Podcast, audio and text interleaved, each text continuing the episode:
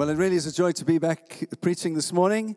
And uh, if uh, I met some new people uh, before the meeting, so please join us for coffee afterwards. Um, would love to get to meet you, and we try and certainly meet everyone as as much as we can after the Sunday meeting. So if you are new, please stay, and, and I'd love to have a cup of coffee with you. I like coffee, so I'm happy to have three or four or five cups of coffee. Um, so, as Helen said, we're doing this series on looking at vision as we go forward. And um, I really trust that your term has started well. Everyone back into the routine of work and yeah, I see you yawning there. Yes. Work and school and getting back into the groove. All right. And I hope, I hope it hasn't been too stressful um, and, and, too painful for you. But last week I started on speaking about future church. And I just want to connect in this morning to what I said last week. So I spoke about future church and some trends that um, uh, people have been speaking about in terms of church growth and things that have particularly in, um, uh, had influence over the church since COVID. And there were three things that I just highlighted last week, and I just want to mention them again this morning. The first was the disappearance of people in the church life, um, in church life generally in the world, of people my age and older. That's one of the, the demographics that hasn't come back to church after COVID, and there are various reasons for that. And we need, we need to be aware of that as we prepare for the future, because the truth is, people of my age have financed the church, volunteered in the church, built the church for the last 20 years. And if these kind of people are, are no longer going to be around in the future, then our job, surely, as people, to, is to prepare Gen X, Gen Z, millennials to take the church on in terms of what God has for them and their generation. Amen. And so that's the first thing that I looked at. Uh, secondly, I, I, did mention this sense of trying to be open and really listening to people, particularly people that are younger than us, to hear what the real issues are for them in terms of their lives, that we can engage the gospel with those issues and help them to take the church forward into the future. All right, that was the second thing I spoke about. And thirdly, I looked, about, uh, looked at the thinning line between digital life and real life and that our digital lives can help us to live better in the real world and that the one is not necessarily the enemy of the other. So I looked at Taylor Swift. Remember Taylor Swift, who has had this amazing digital campaign which enabled her to sell more vinyl copies of her, of her last album, Midnights, than the Beatles did in a week, and Elton John did in a week, and Queen did in a week. Isn't that amazing? And we don't even use vinyls anymore we mainly stream our music. And she's had this amazing grasp of, of digital um, presence that fuels the live thing that she does. And Ticketmaster sh- shut down when they started advertising her Eras World Tour. Two, uh, I, sa- I said to you, two million tickets in one day. Shut down Ticketmaster. They had to reboot the whole system. Isn't that amazing? So her digital presence fueling what she does in, in, in the live context. And so I was trying to encourage you and say that as we go forward into church, uh, in, into, into the future, church has to keep that balance of digital and the live working together. And that we want to do our best to stream, live stream our meetings so that when you can't be here, you can at least connect in. And when you connect in, it feels like you are here in the meeting and hopefully that that will fuel the two will fuel each other. So that's what i spoke about in the first section of my message. And secondly i just spoke about being aware of different sized cultures. When a church is 40 people it functions and is led very differently to when a church is 400 people and when a church is 400 people it is led very differently and community is formed very differently than when it grows larger than that and we have to recognize that and all of us have a favorite culture, size culture of what we want church to be. And sometimes the church we belong to is not part, is not that culture. It's not, it's not, it may be, maybe you really like a church of, of 50, and now you've come into a church of many hundreds. And how, how does it function? And how does leadership work? And how do I find relationship and keep, keep my sense of family within the context of something bigger? And so I really want to encourage you uh, to listen to that uh, message from last week um, as it forms the basis of what I want to say today. And each of those different size cultures has great challenges and great opportunities for us as we seek to preach the gospel. And so Today, I want to look at a part of our vision. As you know, if you've been in this church for any length of time, our vision is rooted in Christ, planted in family, and fruitful in life. And I want to look this morning a little bit more at what it means to be fruitful in our lives. Jesus made this promise. He said, If you abide in me and I in you, you will bear much fruit. Amen. So we want to bear much fruit in our lives. We want our lives to count. We want to live in a way that produces fruit not only for our in a selfish way, but for other people also to enjoy. And so I want to look at a scripture since we did preach through 1 Peter. I thought I would start uh, with something that we have already looked at just to form the basis of what I want to say. So look, please look with me at 1 Peter chapter 4, verse 7 to 10 in your Bibles, if you've got it on your phone. Peter writing, and he says this The end of all things is near. Therefore, be alert and of sober mind so that you can pray. Above all, love each other deeply because love covers over a multitude of sins. Offer hospitality to one another without grumbling. Each of you should use whatever gift you have received to serve others as faithful stewards of God's grace in its various forms. And so, my message title this morning is Stewards of God's Grace. All of us are called to be stewards of God's grace. And you see this section ends with Peter's encouragement to use our gifts, whatever they are, to serve one another as stewards of God's rich and varied grace to other people. And we do that as we faithfully just live our lives. In other words, Peter is speaking about being fruitful. That something of your life is a testimony to others of the goodness of God to you. That's what it means to be a steward of God's grace. And it's such a wonderful, wonderful um, thing because it encapsulates all of who we are and the gifts that we've been given and what God has put in our hands to do with our lives. And I've just this week, because I've been preparing for this, just been looking in the media just to see different testimonies of God's grace and goodness and how people speak of that in just really natural ways. So, did you see that Coco Gauff, who won the US uh, Open tennis last night when they interviewed afterwards. Uh, she said this. She's a teenager. She said, It's amazing that God allows you to go tr- through trials and difficulties so that moments like this are all the more sweeter. How beautiful. It's a testimony of God's grace in her life. She didn't get up and say, I'm a Christian, I believe in Jesus. She just said in, in the conversation, you know, God allows tough things so that when we have a moment like this, and we are victorious, it is sweeter. Beautiful testimony of God's grace.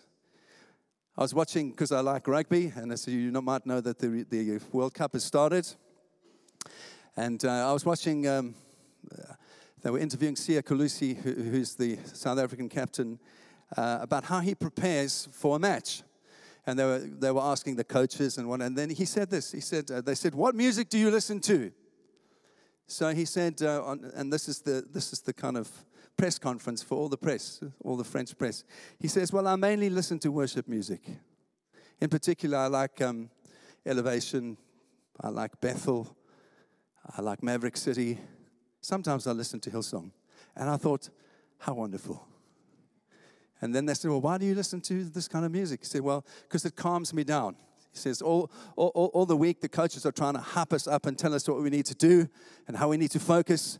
And I found when I'm about to play, I want to find a sense of peace so that I can just play well. And I listen to worship music. How cool is that? Testimony of God's grace with the gift that you have. He's a great sportsman, that's his gift. And he's using it to show something of God's grace through his life. Amen? The third example I want to think uh, um, uh, is a music example because I'm a musician. How many of you know the Mercury Prize was awarded this week? The Mercury Prize is one of, is the, one of the premier prizes for musicians in this country. And on Saturday, it was won by a group called the Ezra Collective. Anyone heard of the Ezra Collective? Yes. And how wonderful is this? They're all Christians.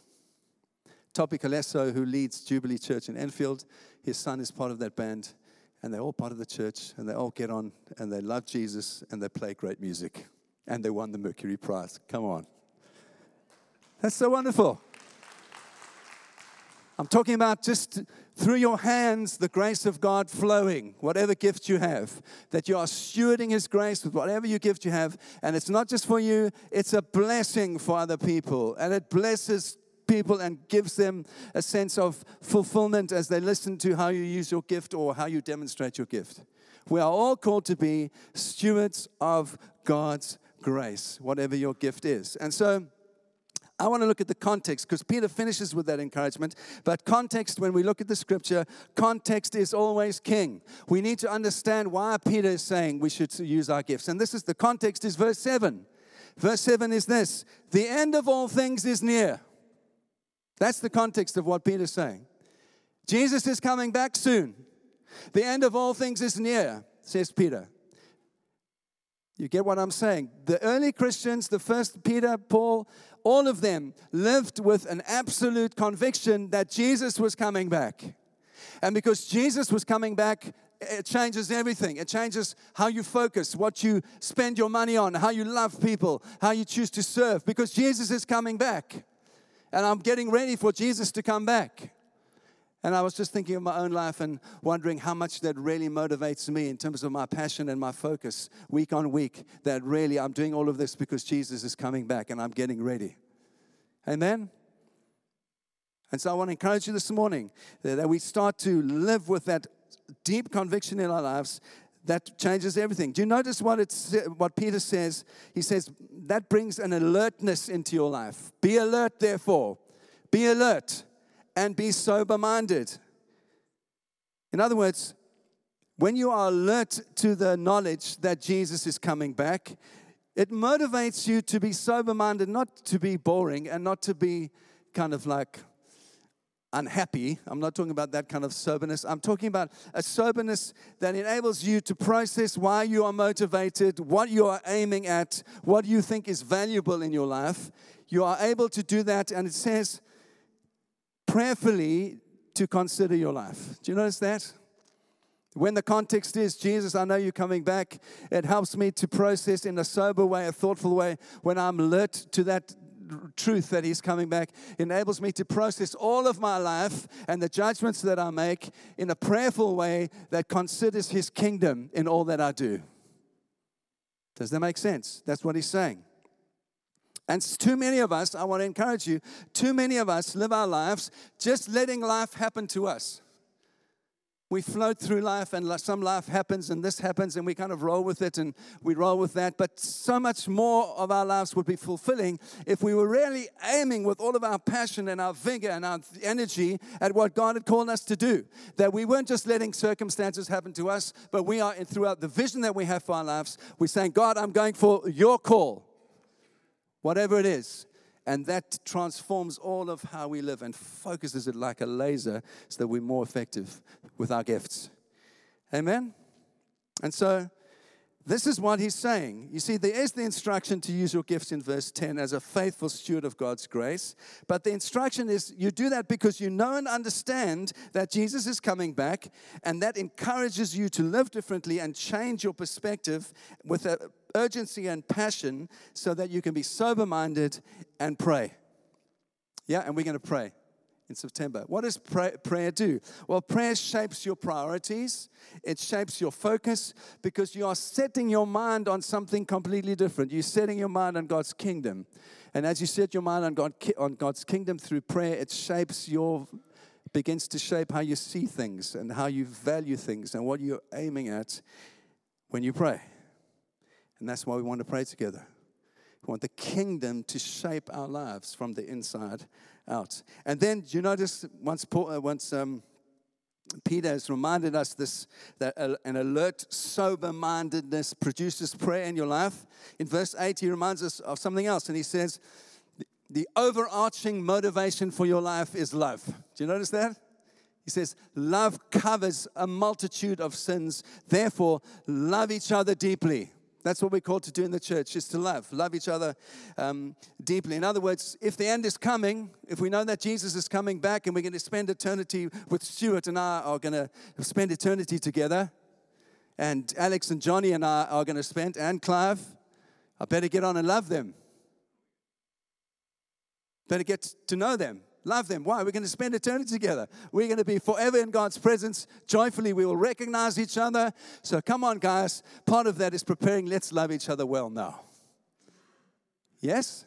That's what church community is. We are dispensers of God's love and grace and kindness to each other. Love each other deeply. That is the, the basic thing that is the overarching motivation. It covers a multitude of sins. And I love Wayne Grudem, he's a theologian. He says this Where love abounds in a fellowship of Christians, many small offenses and even some large ones are readily overlooked and forgotten. Amen. If only we can get that right, huh? In God's church. But where love is lacking, every word is viewed with suspicion, every action is liable to misunderstanding, and conflict abounds to Satan's perverse delight. Yes? We can't afford not to forgive and love and get on with each other. We can't afford. The only one who gets glory in that sense is the devil. we don't want him to get glory. We want Jesus to get glory. And the best way we can do that is to love each other, forgive quickly, overlook offenses, and to link arm in arm and say, Jesus is worth all my effort and the kingdom must come. Amen? And so, do you notice then that Paul, uh, Peter gives a very specific way that we show love to each other in the church? You see it? It's there offer hospitality to each other. this is the way that we really show love to each other is to offer hospitality. We open our homes readily. And do you notice it's fascinating to me that, that Peter adds without grumbling. Do you notice that? And I had a look at the Greek, and the Greek is fascinating because it implies in the use of the Greek that it acknowledges that hospitality, the practice of hospitality, can often become costly, burdensome, and even a little irritating. Yes? And so the Greek is beautiful because it has this implication of someone muttering in the background. You know, muttering? Oh God, they're coming again. Jesus, do I really have to do this? I've got to serve coffee again. And I mean, it's just like there's so many people, and they, some of them are ungrateful, and I don't want to really do this. God, please, can't you get someone else to oh, come on, God, not again? That's the implication of the Greek. It's like a little bit of muttering. And Peter says, no, part of showing love basically to all of God's people and those that are not his people is that you open your home, you show hospitality without grumbling. Wow, what a powerful thing. And this, this is the, then he gets to the, to, um, the heart of what he's saying in verse 10. And here's the logic, here's the flow of this paragraph, just to conclude this little section. Because you know the end of all things is near, because you are alert to that fact, because that is shaping how you think and what you value in a sober, careful, thoughtful way, because that in turn is producing prayerfulness in your life. That you're considering what God says about all things, because you love all of God's people in an ungrumbling way, which enables you to be hospitable and open your home and your life to whoever God sends. Because of all of that, in the forefront of your mind, then each of you should use whatever gift you have to, received to serve others as faithful stewards of God's grace. It's beautiful. And here's the thing remember, I said a couple of weeks ago a steward administers something that is not theirs. The gift of God's grace in our lives is not ours to hold. He saves us by His grace. He blesses us with by His grace. He gives us gifts by His grace. And they are not for us to be selfish with and to withhold. They are to give away. They are to, by definition, not to be hoarded. They are to be given freely lavishly. As you receive God's gift freely, so you freely give God's gift through your life. What, that's, what, that's what Paul says. Amen? So we are, we are just dispensers of God's grace. We are just, I don't know, I'm trying to choose the right words. We are those that give away. We are those that don't hoard. We are those that lavishly let the grace of God come to us and flow through our hands and we give it away. Gifts of grace released through our hands. And I love this word here, which says God's grace is manifold, it's many colored, it's varied. I love that. Why? Because it means that you and I don't have to be the same in how we give away God's grace because we're all different and we all have different gifts. And um, one of the um, theologians put it, put, that I read put it, puts it like this When a ray of light breaks into a spray of many colors, so each of us receive God's grace at a different angle, at a different way, and it flashes it back broken into some fresh color.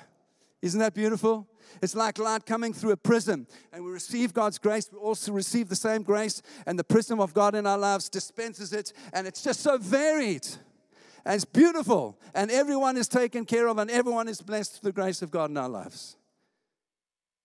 Someone say amen. Someone get Pentecostal, come on.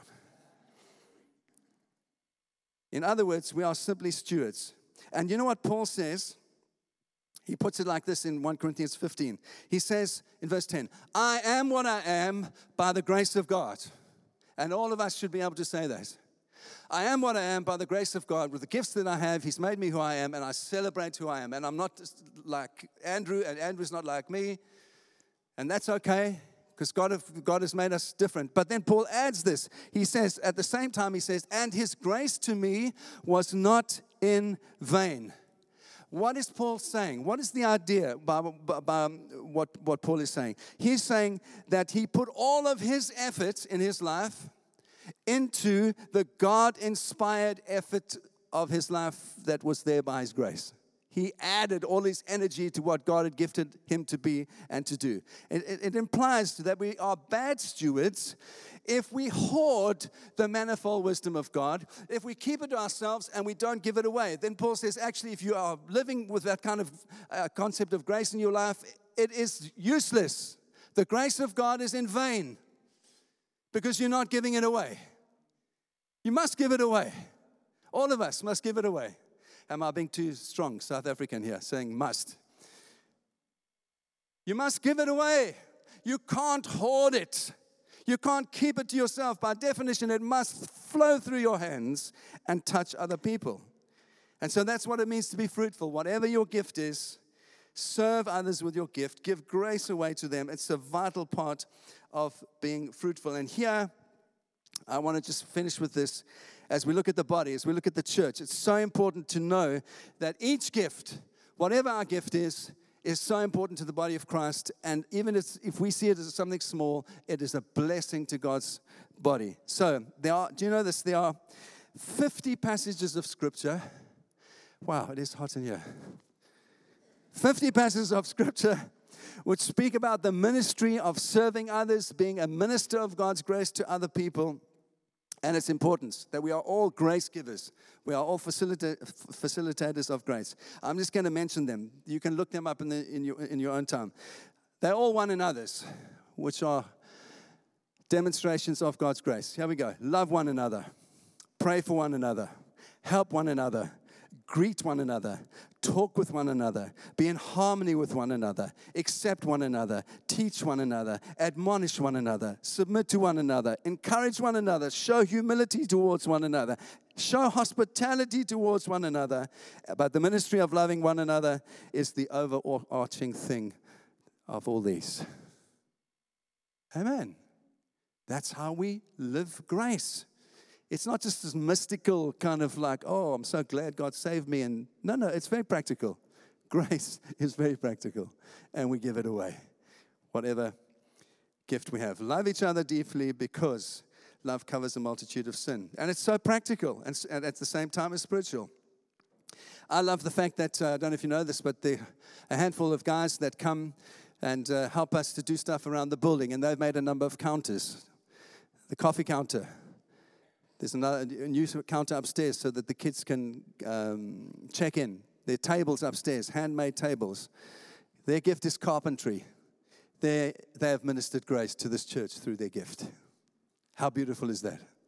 You want me to make a table for you? It's not going to look like that. So practical. Grace gift, using your grace gift and letting it flow to serve the church. Perhaps you are hospitable and gifted to serve in the coffee shop or to help someone help get out of debt with their finances. Perhaps your gift is teaching or helping kids in the church or playing or singing in the worship. Perhaps you are able, through God's blessing in your life, to be generous financially. Perhaps you're able to serve as a life group leader. Perhaps you're able to help serve by loving people at uh, the newcomers' lunch. There are so many things, big and small, that you can put your hand to to give grace away to others and to be fruitful. Come on. All of us should be able to say, I've got something in my hand, I'm going to use it. I'm going to be a grace dispenser to God's people and to those that don't know Him. And I want to encourage you with this that we all find a deep seated sense of fulfillment and peace when we are involved in giving grace away and not just receiving it. And that's not me, that is Jesus. He said, It is more blessed to give than to receive. And so much of church life can be, oh, what does it do for me? Yeah, what does it do for me? I want to turn it on its head and say, well, perhaps we should think a bit more like Jesus and say, what can I do to give grace away? Not just be a receiver. Kids program for my children, worship that I like, preaching that I like, hospitality that I like, finances for my thing, my charity, so my charity can function, finances from God's people. No, no, no. What about giving grace away? What about turning it on its head? So I'm going to do all that I can to give grace away to all these areas. Amen? And then there are other examples that are more spiritual that are listed in Romans 12 and 1 Corinthians 12. But I think too often in the church we land on these portions before we think about what Peter's saying. And there's lots of gifts that are mentioned. Uh, and I'm sure there are many more than are, than are listed in, the, in these portions. But what about the gift of encouragement, like Joseph, who was nicknamed by the apostles Barnabas, son of encouragement, Acts 4? That was his gift. It was a God given gift to, to, in his life that he could encourage other people. Perhaps you're an encourager too. Please use your gift. Amen. So many people need encouragement. So many people need to be greeted with a smile and just say, Oh, so good to see you. L- let me link arms with you for this moment and let's go, go for it. What about um, the gift of prayer? Epaphras, Paul said, was always wrestling in prayer for you so that you can stand firm in the will of God, mature and fully assured. Epaphras played for the church in Colossae and Laodicea and Hierapolis. That was his gift. Maybe you've got a gift of prayer. Maybe you can stand with other people and just say, I'm praying with you want you to know this week I'm praying for you. Send a text. Don't close down social media altogether. Right. What about the gift of hospitality, like Nympha? Anyone heard of Nympha?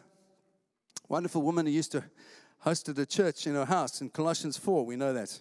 She hosted people in her home for years, strangers over the years, just because she loved God's people. Well, perhaps that's something of your gift, that you have a gift for hospitality and you love opening your home and just blessing people. I love those kind of people. Huh? Mark? I've been many, many, you and Mari have fed us many times. Great hospitality. Just come around, have a meal. Clive and Sandra. Now I'm going to get into trouble because I know I'm trying to think of everyone. But it's just beautiful when people, people um, offer hospitality. What a beautiful gift. What about the gift of compassion? Epaphroditus. He was distressed because of the feeling of concern that he had for those that were suffering in Philippi, those that he knew were sick. And he gave his heart towards them. I want to commend Carol Richardson. What a wonderful woman. Yeah.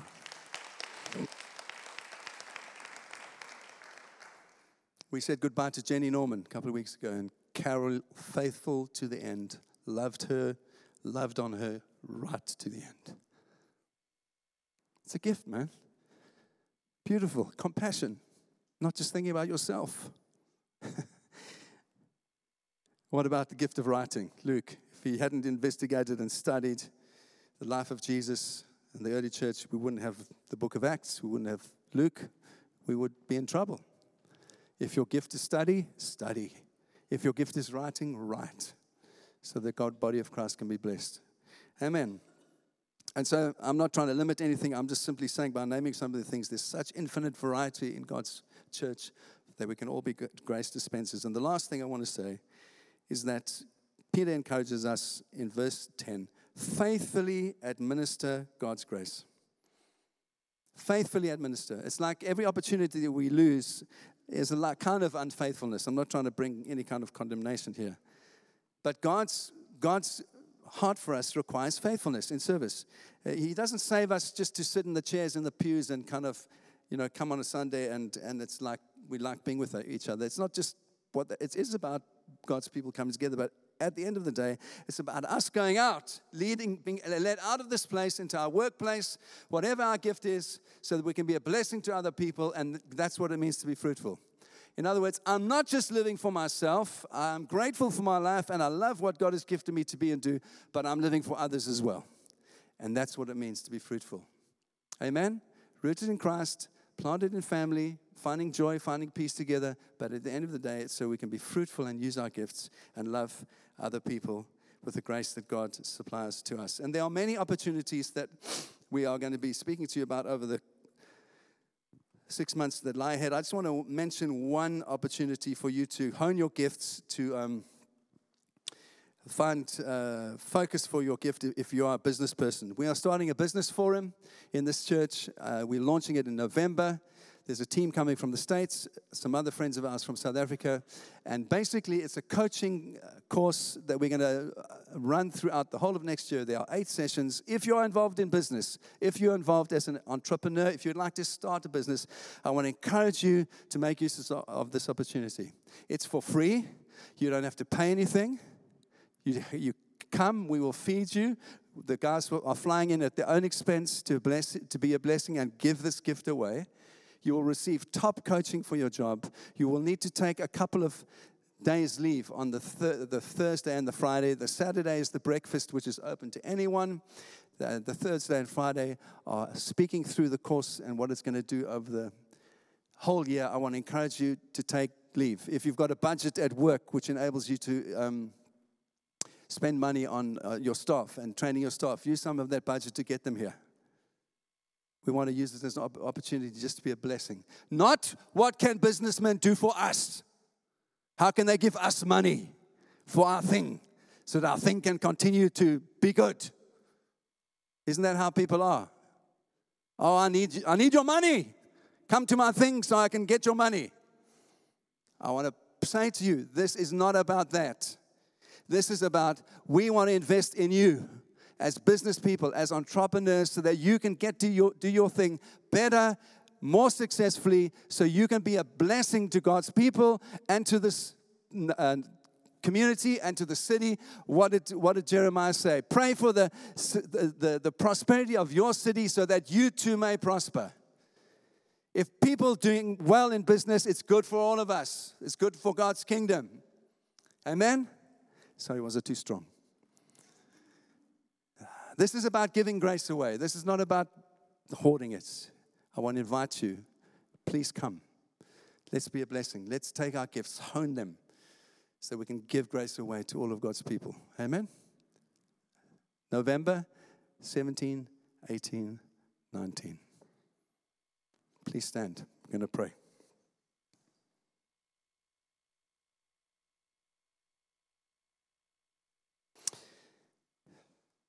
Man, I'm hot. Jesus, thank you for your grace. Thank you for your love. Thank you for what you've lavished on our lives. You've been so generous to us. My prayer, Jesus, is that you would help us to reconfigure our lives and our focus so that we be grace dispensers, that we would consciously seek to give our lives away. The gifts that you've given us, the skills we have, the business acumen we have, that we would share it with others so that we can be stewards of your varied, rich, manifold, multicolored grace to other people. And we bless you for that, Jesus. We thank you that's part of our calling to be fruitful. And your promises is we abide in you, we will be fruitful in many ways spiritually fruitful, practically fruitful. And that's your promise to us. And so, Jesus, we ask that you'd help us to abide in you. And as we abide, that we would give ourselves away. We would love each other deeply from the heart. that love in this community would cover every offense. There would be no unforgiveness because you're coming back. And we want to get ready for your return, faithful stewards of the grace that you've lavished on our lives. And I pray your blessing, Lord, on every single family, every single business represented in this church, every single gift that you have blessed us with. Lord, let it be used for your kingdom. In Jesus' name we pray. Everyone says, Amen.